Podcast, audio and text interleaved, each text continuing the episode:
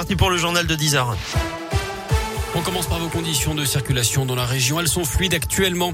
À la une, 16 établissements scolaires, dont 15 écoles et 3299 classes fermées suite à des cas de Covid. C'est ce qu'indique le ministère de l'Éducation nationale ce matin. L'actu, c'est aussi ce coup de rabot à la SNCF. La compagnie prévoit 2 à 3000 suppressions de postes selon son président ce matin sur BFM TV. Jean-Pierre Farandou qui se rend ce matin avec Emmanuel Macron à la gare de Lyon à Paris pour les 40 ans du TGV. La ligne à grande vitesse Paris-Lyon a été officiellement inaugurée le 22 septembre 1980 par François Mitterrand. Aujourd'hui, à l'occasion des journées du patrimoine, il dévoile le TGV du futur, plus aérodynamique et plus propre, qui économise 20% d'énergie. Les journées du patrimoine, c'est donc ce week-end. Plus d'infos et une carte interactive dans la région sur radioscoop.com. Et la question du jour pour nous dire si vous allez ou non y participer. En moyenne, 12 millions de Français en profitent pour faire des visites.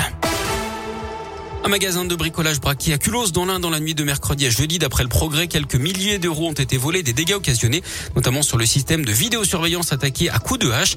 Les voleurs se seraient servis des outils même du magasin. Deux suspects euh, sont en fuite.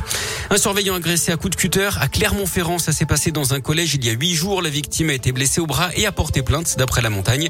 Le suspect âgé de 15 ans a été interpellé et placé en garde à vue. Il sera convoqué devant un juge pour enfants. Une expertise psychologique a également été ordonnée.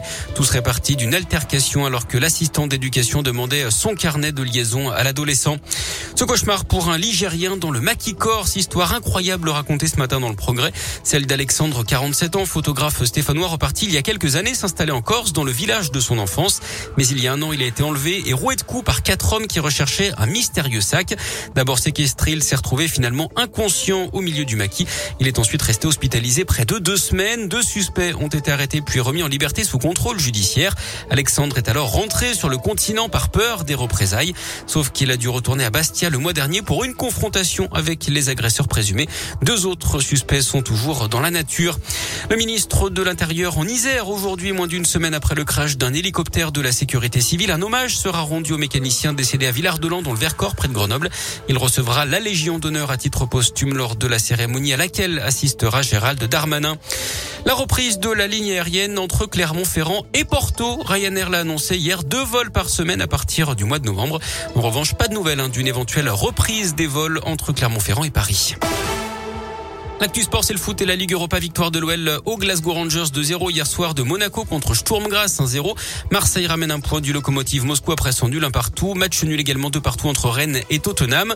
Et puis le coup d'envoi ce soir de la sixième journée de Ligue 1 avec un derby de l'Est. Strasbourg face à Metz. Demain, défaite interdite hein, pour la Saint-Etienne avant-dernière du classement face à la Lanterne Rouge Bordeaux.